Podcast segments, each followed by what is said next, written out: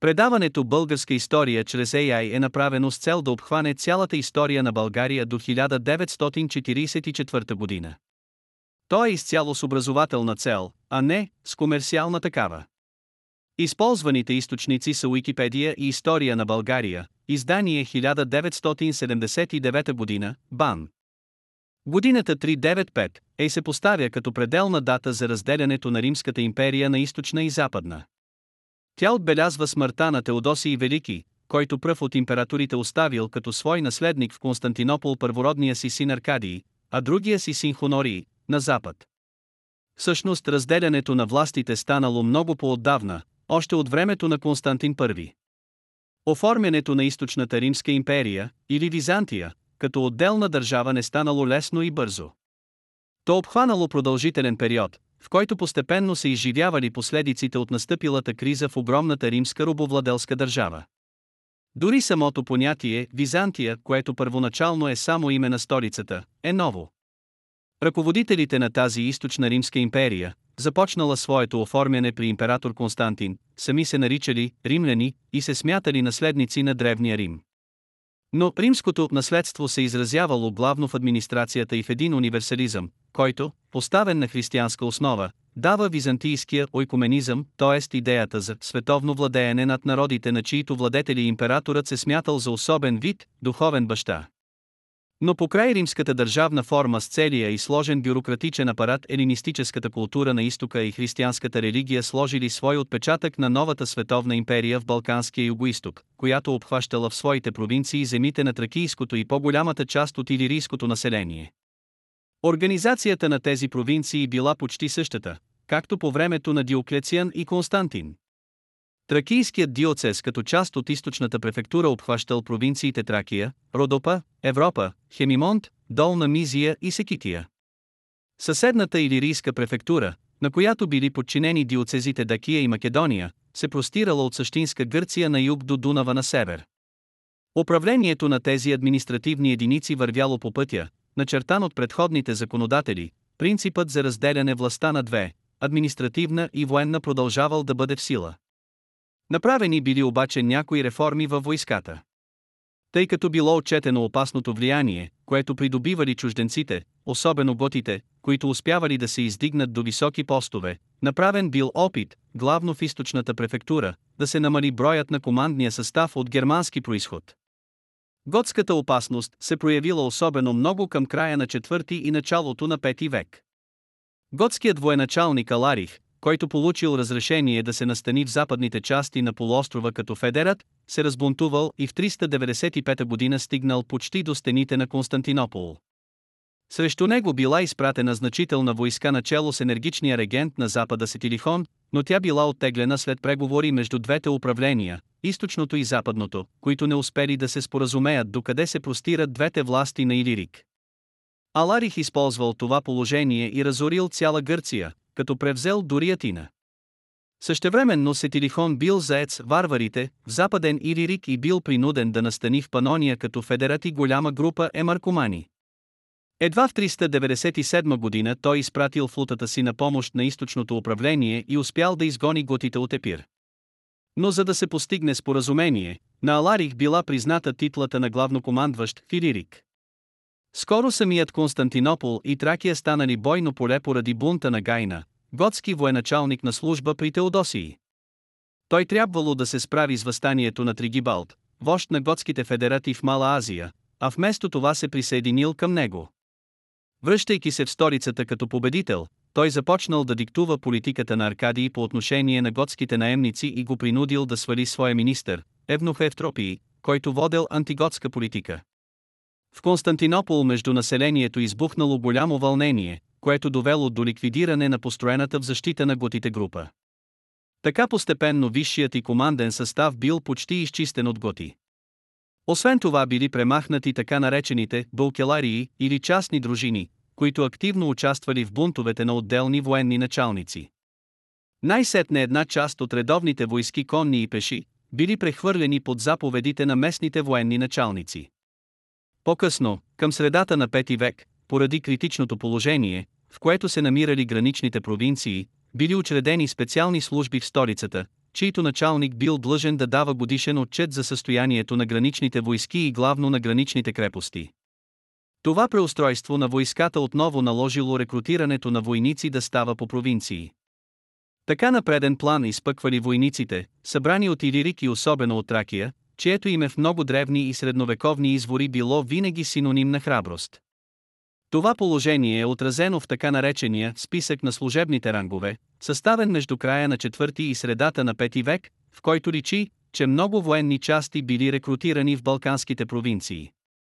В първите десетилетия на 5 век тази политика действително дала резултати балканските провинции се успокоили, през този период почти били прекъснати опустошителните нашествия. Започнали обаче да се появяват първите признаци на опасност от хуните. В продължение на дълъг период хуните не безпокоели Римската империя. Те воювали в Персия и Предна Азия.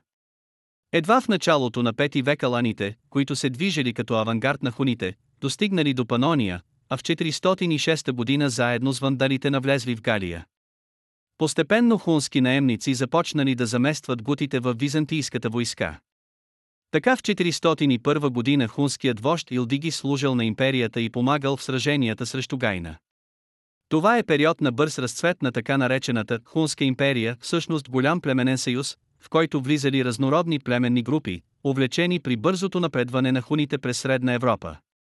Настанени в Панонската равнина, те спазвали сравнително добри отношения с империята. В първата половина на 5 век било зарегистрирано само едно нападение в западните български земи през 408 година. Тогава хунският вожд Улдис превзел крепостта Кастрая Мартис. През първите две десетилетия на 5 век хунската мощ добила големи размери. Настанени трайно в Панония, хуните продължавали да държат под своя власт черноморските земи, откъдето получавали значителен военен резерв. Въпреки че племенните вождове разполагали с голяма автономия, при необходимост те събирали добра и обучена конница, която, макар и немногобройна, проявила големи бойни качества. Това наложило да се вземат мерки за укрепяването на границите към Дунав и засилването на Дунавската флотилия. Най-важното начинание, организирано тогава, било преустройството и заздравяването на крепостта на столицата. Константиновата стена на много места била влязла в чертите на самия разрастващ се столичен град. Освен това стените били поротени. Новото укрепяване на столицата показвало, че военното положение на империята далеч не било заздравено. И наистина след едно ново нападение на хуните през 422 година западните провинции се почувствали сериозно застрашени, още повече, че тогавашната византийско-персийска война държала в напрежение силите на източната Римска империя. Към 430 година Теодосий II се съгласил да сключи договор с опасните си съседи и да им плаща 350 златни ливри годишно. Но само 4 години по-късно избухнал нов конфликт между хунския вожд Пия и Теодосий II по повод на племената Амилзури и Тимари, Тунсури, които предпочели да минат под властта на империята. Но тъй като Руа умрял същата година, Теодосий побързал да сключи договор с наследниците му, племенниците на Руа, прочутите хунски вождове Влида и Атила. Договорът, сключен в град Емаргос на река Морава, бил изцяло в полза на хуните, той предвиждал отвояване на Данта, създаване условия за търговия по Дунавската граница, тежки условия за откуп на пленниците, ако не може ли да бъдат откупувани, трябвало да се върнат на хуните. Най-после империята се задължавала да не приема повече бегалци, поданици на Влида и Атила. Този договор бил спазван в продължение на няколко години, през които хунският племенен съюз стигнал до най-голямото си териториално разширение, от Кавказ до Рейн и от Панония до Северна Германия и Полша. В 439 година укрепяването на константинополските стени било привършено. Империята претърпяла неуспехи в Северна Африка. Персите в съюз с някои арабски племена отново нападнали източните граници. Така северната граница била оболена от войски и това положение веднага било използвано от Атила, който в 441 година превзел няколко крепости по Средни Дунав, между които Виминациум и Сингидунум, а след това още две – Констанция и Сирмиум. Това означавало сериозен пробив в Дунавския Римес. Военните действия били подновени две години по-късно, понеже и империята се отказала да изпрати данъка. Този път хунските орди засегнали Рациария, опустошили Найсос, разрушили част от Сердика и следвайки централния път през Тракия, достигнали до Филипопол, който също пострадал. Хуните срещнали отпор едва при Адрианопол и Хераклея, но успели да турят ръка и на Аркадиопол. Това невиждано напредване на варварите внесло сериозен смут сред управляващите среди. Теодосий се принудил отново да преговаря, Данта, обещана на Атила, достигнала до хиляда ливри злато. Същевременно били дадени нови нареждания да се укрепят граничните области. При това хунско нападение населението, на места лишено от военна помощ, започнало само да организира защитата си. Такъв е бил случаят с Самус на Рейкей 8 който удържал напора на нападналите го хуни и дори успял да им нанесе щети. В 445 година, когато Атила погубил брат си Влида и станал едноличен господар на хуните, Теодосий се принудил отново да размени с него пратеничество. Константинополският пратеник Флавий сенатор не посмял да пътува по сухо през Тракия и Мизия, а скоро пристигнал в Одесус, където се срещнал с началника на тракийските войски Теодул. Същевременно пропаднал опитът на Теодосий да откъсне от съюза на хуните племената, които продължавали да живеят в степите на източна Европа. Най-страшното хунско нападение в Мизия и Малка Секития било извършено през 447 година. Този път пълчищата се насочили към Дунавските устия, използвайки положението, че някои от крепостите били разрушени от земетресение. Сражението край река Вид хуните победили, макар и да дали много жертви. Оттам те се насочили към Емарцианопол, чиято територия пострадала. Изглежда, че грабителите се спуснали на всички страни, защото разграбили Илирик, Тракия, двете Дакии, Мизия и Секития, та стигнали чак до термопилите. Едно житие от анонимен автор съобщава, че сто града паднали в ръцете на хуните. Хунските нашествия нанесли големи щети не само на военните укрепления, но и на много селища. От тях пострадало масово балканското селско население. Много силни са впечатленията на известния историк Приск Тракиеца, пратеник на император Теодосий II, който посетил Атила в Панония. Пратеничеството заминало през 448 година, когато мирът на северната граница бил възстановен. Приск разказва, че границата между Атила и империята стигнала до Нова и че Атила остро настоявал от византийска страна да престанат да обработват тези земи, които смятал за свои. Когато пратеничеството потеглило по централния път от Константинопол през Тракия, всички със скръп гледали големите опустошения. Ниш бил обезлюден и покрит с леж, та пратениците трябвало да се разположат на чисто извън града. Това византийско пратеничество имало и друга цел, от византийска страна срещу Атила било подготвено покушение. Главен инициатор на заговора бил влиятелният министър в Константиновия двор, евнухът Хрисафии, който смятал, че хунската мощ ще се разпадне, ако загине самият Атила. Но заговорът бил разкрит и Атила поискал да му се предаде Хрисафии. Скоро той подновил добрите си отношения с Константинополското правителство, понеже имал намерение да хвърли силите си на запад. Тази подготовка всявала ужас у всички народи, Атила бил наречен Бич Божи.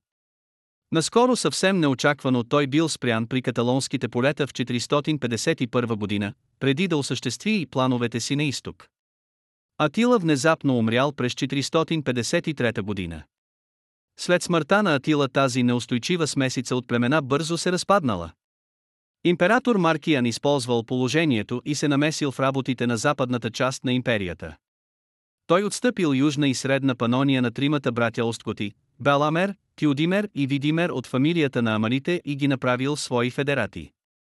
Същевременно в областта на Тиса заселил части от германското племе Гепиди пак със същия федератски статут. В Балканските земи пък масово започнали да се появяват остатъци от Хунския племенен съюз, като искали от империята разрешение да се заселят в оболените и обезлюдени плодородни земи. Тогава скири и седагари, както и известен брой алани получили места за заселване в Малка Секития. Хернак, известен от именник на българските царе, под името Ирник, най-малкият Атилов син, който отстъпвал със своите орди към степите на Западното Черноморие, също получил най-отдалечената част на Малка Секития, вероятно към Дунавската делта. Неговите сродници Емнецур и Ултинцур пък заели селищата Алямус, Ескус и Утус. При разпадането на Хунския племенен съюз западните автори, а по-късно и византийските за пръв път започват да пишат за нападения на българи. Тези пребългарски дружини, за които се говори през този период се заселили на север от Дунав, в Илирик, и се появявали тук като неприятели на осткотите, тук като съюзници на гипидите. Те били включени в Хунския племенен съюз и увлечени към Панония, откъдето започнали да правят своите набези след разпадането на империята на Атила. Смята се, че легендата за Ирник като прабългарски хан се появила на почвата на това общо съжителство на хуни и прабългари. При нападенията българите се отличавали с голяма храброст. Един латински писател от началото на 6 век ги нарича «страшните за целия свят българи». В борбите за върховната власт на преден план се появили отново чуждестранните войскови началници. Първите години от управлението на император Лъв I, по происход от Тракия, не били свързани с по-значителни събития на Балканите. В 461 година той трябвало да се бори срещу осткотите, които нападнали Илирик и нанесли поражения на много градове, между които пострадал и Дирахиум. Сключеният с тях договор задължавал Византия да плаща ежегодна рента. В 463 година скити нахлури в северна България, които бързо били отхвърлени от Базилиск, началник на войските в Тракия, по-късно заел и Византийския престол. Три години по-късно в избухналата война между Скири и Осткутила в първи се притекал на помощ на секирите. Това ослабило защитата на Дунавския лимес и през зимата на 467 година хунски групи, водени от Хормидак, преминали по заледения Дунав, нахлули южно от реката и били спрени едва край стените на Сердика. Две години по-късно хуните отново минали по същия път и поискали от държавата да им отстъпи земи за заселване и да им открие пазар край някое край Дунавско селище. Техните искания не били приети и те били напълно разбити от Аспар, началник на столичната гвардия и популярен сред федератите в Византия. Сега избухнала остра борба между него и Лъв I. Той привлякал към себе си воинствените и саврийци, водени от Зенон, който по-късно заел императорския престол. Сердика е градът, край чието стени през 469 година се водели ожесточени борби между Аспар и Зенон. Зенон бил разбит и едва успял да се спаси зад дебелите стени на града. През следващите години борбата продължила между Аспар, от една страна, и Зенон, Базилиск и Лъв, от друга, т.е. между проготската и происаврийската групировка. Надделени происаврийците и Аспар бил убит с предателство през 471 година. Неговата смърт станала причина разположените в Тракия федерати от готски происход да възстанат. Техен ръководител бил Теодорих Страбон, син на Триарии. Те били разположени около град Нове в Долна Мизия. Обединили се с други готи, те настъпили срещу Константинопол, обаче били спрени от исаврийски военни части, водени от Зенон и Базилиск. Теодорих поискал поселища в Тракия и да се прехвърлят правата на Аспар върху него, но византийският император отказал. След този отказ гутите превзели Аркадиопол, настъпили по Марица и опустошили околностите на Филипопол. Това принудило Константинополската власт да приеме условията на Теодорих, да му бъдат дадени места за заселване в Тракия, да го признаят за началник на войските при двора и да му изплащат ежегодна рента. В 474 година Лъв първи починал. Неговият наследник и враг на Теодорих, Зенон, прекратил плащанията и готите, към които се присъединил и Базилиск, настъпили към столицата. Зенон бил принуден да избяга и Базилиск бил провъзгласен за император. В Филипопол е открит надпис, издигнат в чест на Базилиск вероятно във връзка с неговото встъпване във власт. То продължило около 20 месеца, когато Зенон отново успял да се върне на императорския трон. Зенон привлякал на своя страна веднага след своето завръщане един друг готски предводител на име също Теодорих, син на Тиудимер. От Македония, където бил отседнал, той се придвижил към долна Мизия, без някой да го спре по пътя му. Теодорих получил почетни титли, средства и земя за заселване около Емарцианопол. От тук той преминал Стара планина и по пътя през Анхело се отправил за Адрианопол. В този район двете големи готски групи се срещнали. Въпреки намеренията на своите предводители готите се разбунтували, настоявайки за обединение и за обща борба против императора, за да се изпълнят техните искания. През есента на 478 година той се опитал да им се противопостави, но напълно безуспешно. Последвало сериозно опустошение на Тракия и особено на Родопската област. Сега Византия успяла да разедини готите. притиснатият в Тракия Теодорих, синът на Тиодимер, се изтеглил към Македония и опустошил околностите на град Сетоби. Той се отправил към Епир и влязал с хората си дори в Дирахиум.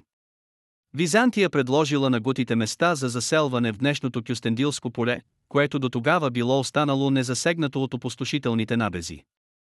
Преговорите не дали резултат, но междувременно в 479 година готите претърпели сериозно поражение край град Лихнида днешен Охрид.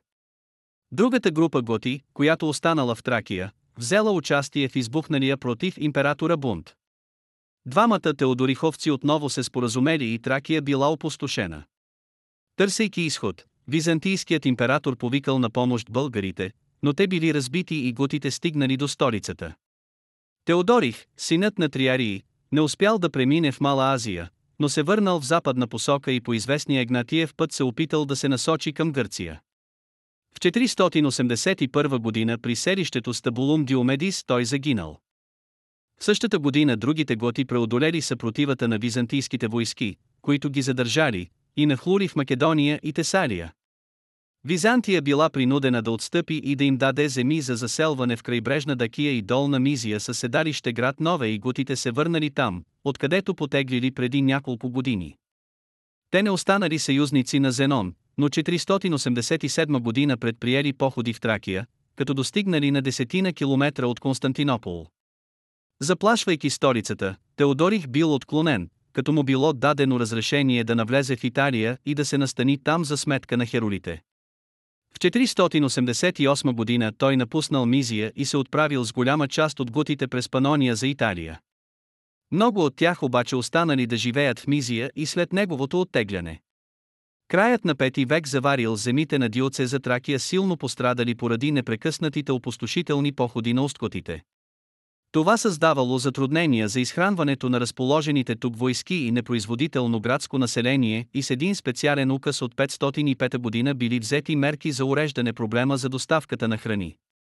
За няколко десетилетия, до края на управлението на император Анастасий, когато започнали по-масовите нахлувания на славяните, земите между Дунав и Стара планина били засегнати само през 493 година, когато началникът на войските в тракийския диоцес Юлиан загинал в битка с някакви варвари, и през 499 година, когато римските войски претърпели сериозно поражение при река Цурта от нахлурите българи.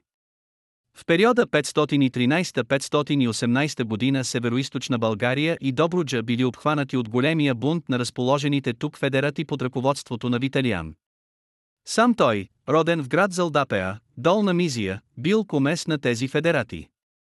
Стремейки се към императорската власт, той използвал недоволството на федератите от лошите условия, при които били поставени, и започнал сериозна борба против Анастасии. В негови ръце преминали Одесус, а край и императорските войски трудно успели да се справят с възстаналите. Настъпилото известно частично спокойствие по Дунавската граница било използвано от държавата за вземане на мерки по строително-възстановителни мероприятия. На първо място били възстановени разрушенията в градовете по Дунавския бряг и Черноморското крайбрежие. Укрепявани били и градовете във вътрешността, пострадали от хунските и остготските нашествия и опустошения. Тази дейност продължила и достигнала кулминационната си точка в годините на император Юстиниан, от когато са известни и имената на няколко стотин малки и големи селища, чието крепостни стени били поправени или изцяло наново възстановени, последен опит на Византия да спре с голямото строителство на шествията на варварските народи от север. Събитията, които ставали в централните и източните области на Балканите през 5 век, в периода на преобразованието на източната част на империята, която заживявала самостоятелен живот, протичали в обстановката на дълбока економическа и политическа криза. Това непрекъснато намалявало защитната сила на империята, която трудно удържала напора на северните племена на Дунавската граница, които под различна форма навлизали в нейните предели. Тези нашествия ставали едновременно с трудните борби, които ранно византийската държава водела и по своите източни граници в Азия. Този начин на варварските поселения в долнодонавските земи бил много пагубен за местното население. То системно страдало от сменящите се заселници, една част постепенно намалявала, друга се варваризирала. Същевременно с тази политика империята сама подготвяла почвата за славянските нашествия и заселване, които имали по-късно, през 6-7 век, много по-сериозни последици както за съдбата на самата Византия, така и за етническия облик на балканските земи. Това беше днешният епизод. Използваните технологии за направата на предаването са Google Vision AI, Tesseract OCR, Microsoft Cognitive Services Speech Studio, DALI Mini, Anchor.fm. Благодаря, че останахте до края.